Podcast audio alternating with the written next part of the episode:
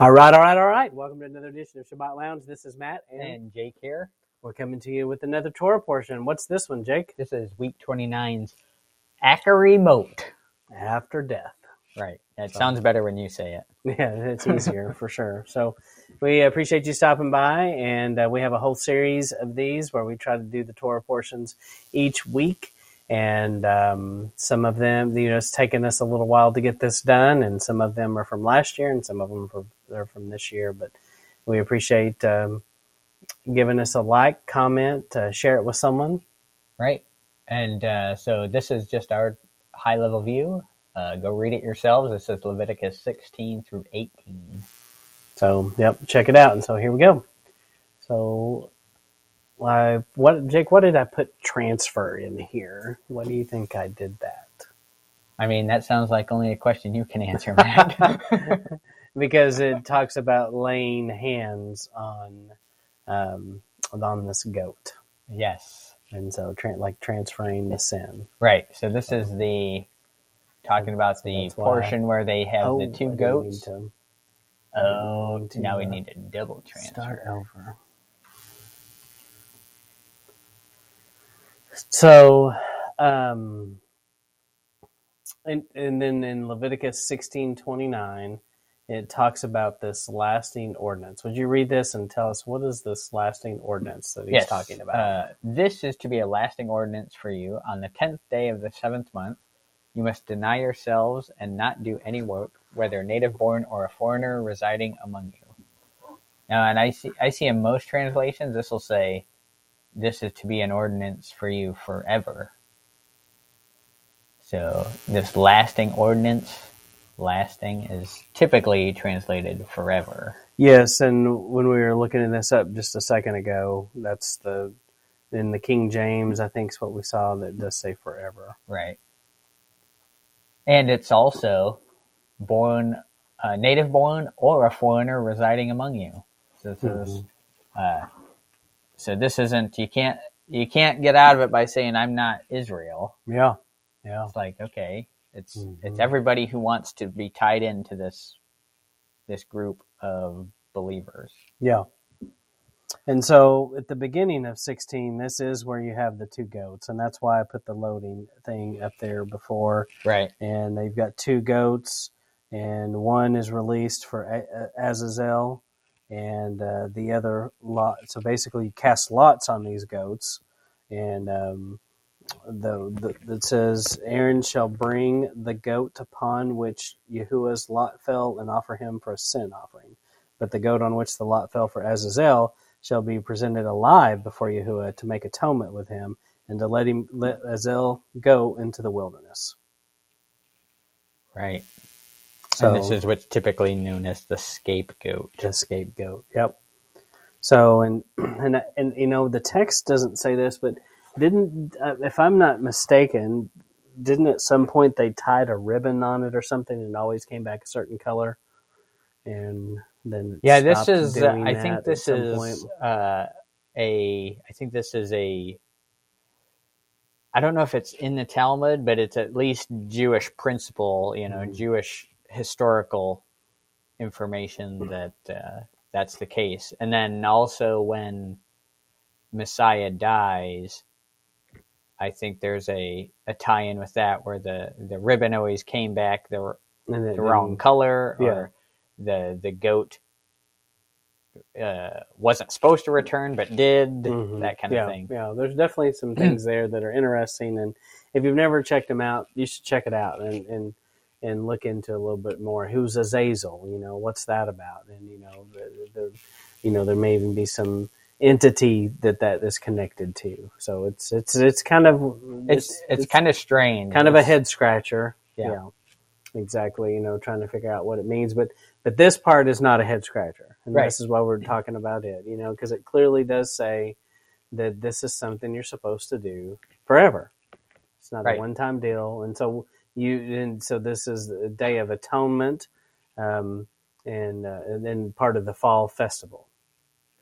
right so this would be in matt you're saying fall festival but it says the seventh month isn't that july Yes, yes. Well, in uh, in in a uh, modern Roman kind of calendar, correct? But but uh, Yahuwah's calendar is different. Right. So, uh, we won't uh, go into that here. And if but- you've never looked at that, you should look at that. Right. So, not what you think, maybe. Right. So, as we continue the rotating plate, the seventh month and the tenth day afflict your souls. What does this mean? What does this mean? It So like something bad. it uh, it sounds ominous for sure. It doesn't sound like some. It doesn't sound Go like have a party. you're going to be real successful standing on the street corner yelling at people in a megaphone, megaphone saying, "Afflict your souls." Ooh, maybe not. Maybe not in that voice. but yes, people are just going to line up. right. How do we do this? I'm aching to do that. So, so when you look it up in like a blue letter Bible, this is what pulls up in the blue letter. And, um, you know, basically, look at all these, you see humble a bunch. It's mentioned several times there. And, uh, you know, this idea of humbling and aff- afflicting. And some people say, I think the most common thing is to, to believe that this is about fasting. Um, and, uh, you know, I say, you know, if you want to fast this day, do that. If it means you wear sackcloth ashes and you mourn and, or, you know, spend your day praying, I just think there's probably lots of things you could do here that would fall under uh, humbling yourself, Right. being on your knees, being on your face. I mean, that to me all seems to fit. Right. It's uh, and you got to kind of look at what's the what's this day pointing to, Hmm.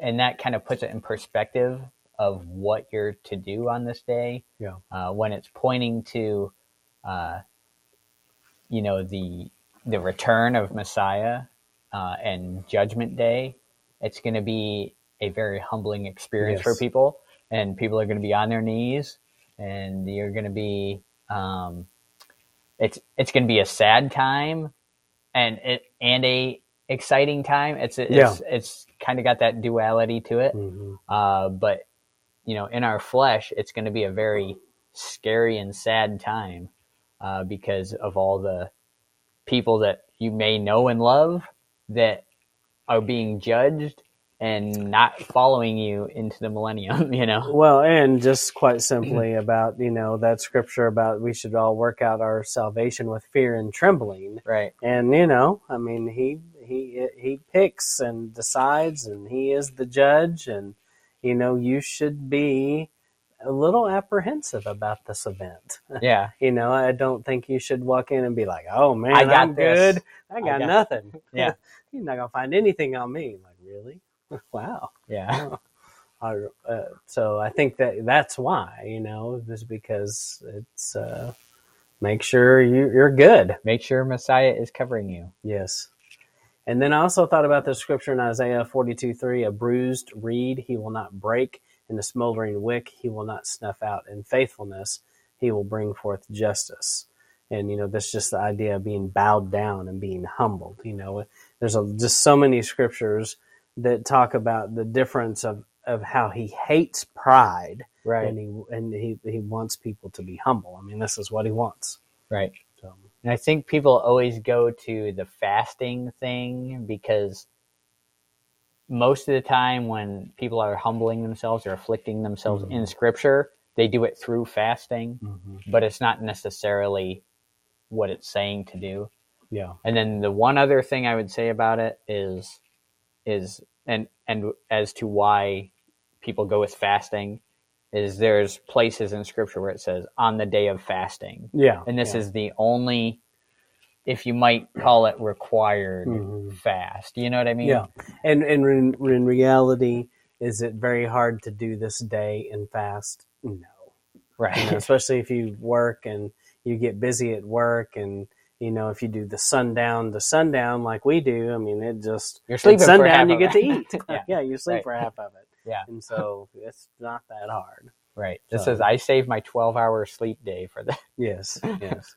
So it's one of those things where you know, but but definitely we are commanded to do this. It's Right. not an option. right and if you got the diabetes eat something for Yeah. crying out Yeah. loud i mean it's Mhm. you're not going to be sinning by eating something if Yeah. you got the diabetes Yeah, yeah, yeah, yeah. If you have to do that. It's not about taking trips to the hospital. No. So, and then there's some rules about what to eat and what not to eat. And so, if you see this going down, say you're driving down the road in Texas and you see this, well, you may be in a, a zoo or something. I was gonna say only only several times have I done that Yes. Since you, I've been in Texas. or you just paid a hundred dollars a car to Yeah. drive through this place, Right. and they're probably not real excited about this if this is happening because this is this There's been a bad thing. you know, it's gone Jurassic Park here. Yeah. but uh, but you're not supposed to eat uh, another animal that is attacked and you know mauled by another animal. Right. You don't eat things that have died of themselves or have been killed by some other animal. Mhm. So Which in general, you know, that's that, good practice. yeah. I mean, those things aren't that appetizing, and you know, that's that's not a hard thing to follow. So, uh, and then uh, we've got this supposed to be a picture of a grapevine, Leviticus eighteen five. Live by my standards and obey my rules, and you will have life through them. I am Yahweh.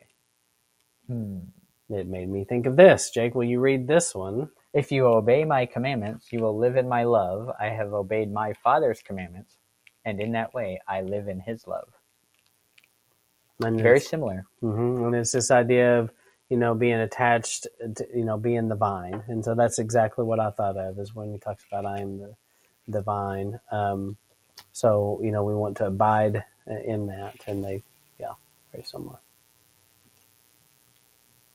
And then you get into these, and there's lots of rules, Jake, here. Lots So- of rules. And all about sex. Wait a minute. I can't be forced to do all these rules. Yes. What do you mean? And so That's not love. So these are so we we just talked about this and how what did you say? You said something about relating to your neighbor. Right. So the rule is uh, love your neighbor. Mm-hmm. Right. That's a, that's the only commandments now. Love God and love your neighbor. Right. Yeah. So what does it mean to love your neighbor? Well, what if what if it's easy? Right. So we talked about this. It's easy when it says do not murder. yes. Right. We know that's not loving. Mhm. Right. And a culture would say that many of these things are not loving. Mhm. Right. But what if you were in a different culture? You might need to be told these things. Yeah. to realize that's not love. hmm So, uh, well, and the culture we live in does seem to be headed to a place where right? it's like that is love. That yeah, that's I'm just loving. What do you you know? Fly your rainbow flag and love everybody. Yeah, just make So- make the love. Mm. So, but it clearly tells us there are rules um, to this, and so, and if you don't define like what you were saying, then you know how do you define love your neighbor? It's just like whatever you decide that that means at the time, Right, and I don't think it can work that way. right. It makes it very subjective Yeah. when I don't think Yah intends us to decide what love is. Mm. So we'll go through these real quick. So he said, "Don't have sex with your mom and dad, don't Or your sex with sister. sister, or your aunt and uncle." Or your daughter or son-in-law. Or your brother or sister's wife, unless your sibling is dead. Uh, Hunter Biden's store style. Uh, or with your wife's sister, unless your brother-in-law died and she needs kids. Uh, no sex with the grandchildren. or the neighbor's wife. No same sex. Sex. You're not allowed to say that. uh, stay away from the animals. Yes. and, uh, and then it even talks about abortions here, about passing your children through the fire of Moloch. Uh, you know, and it's kind of interesting. He says all this up here, and it's kind of like, oh, and also, by the way, if you've messed around doing all these other things, you can't get rid of this problem and do this child sacrifice. Right. And but everyone today, look at what's happening with our world. When you say no abortions, and people just lose their mind. Well, you don't care about reproductive. You don't health. care about, about women, Yes. reproductive rights. hmm No, we just don't want you murdering another person. Yes. Yeah. That's right. And so many times the people that are doing this, they have not followed, not, necessarily these rules, but they haven't been following Yah's rules, rules yeah. in general. Yeah, and the the deal is you can't murder your way out of an inconvenience. No. You're not allowed to do that. Uh, no. So this kid spitting his food out. Jake, why do we have this here? Because the land will spit them out if they don't follow the rules. That's what Mm. Yah says. Anyway.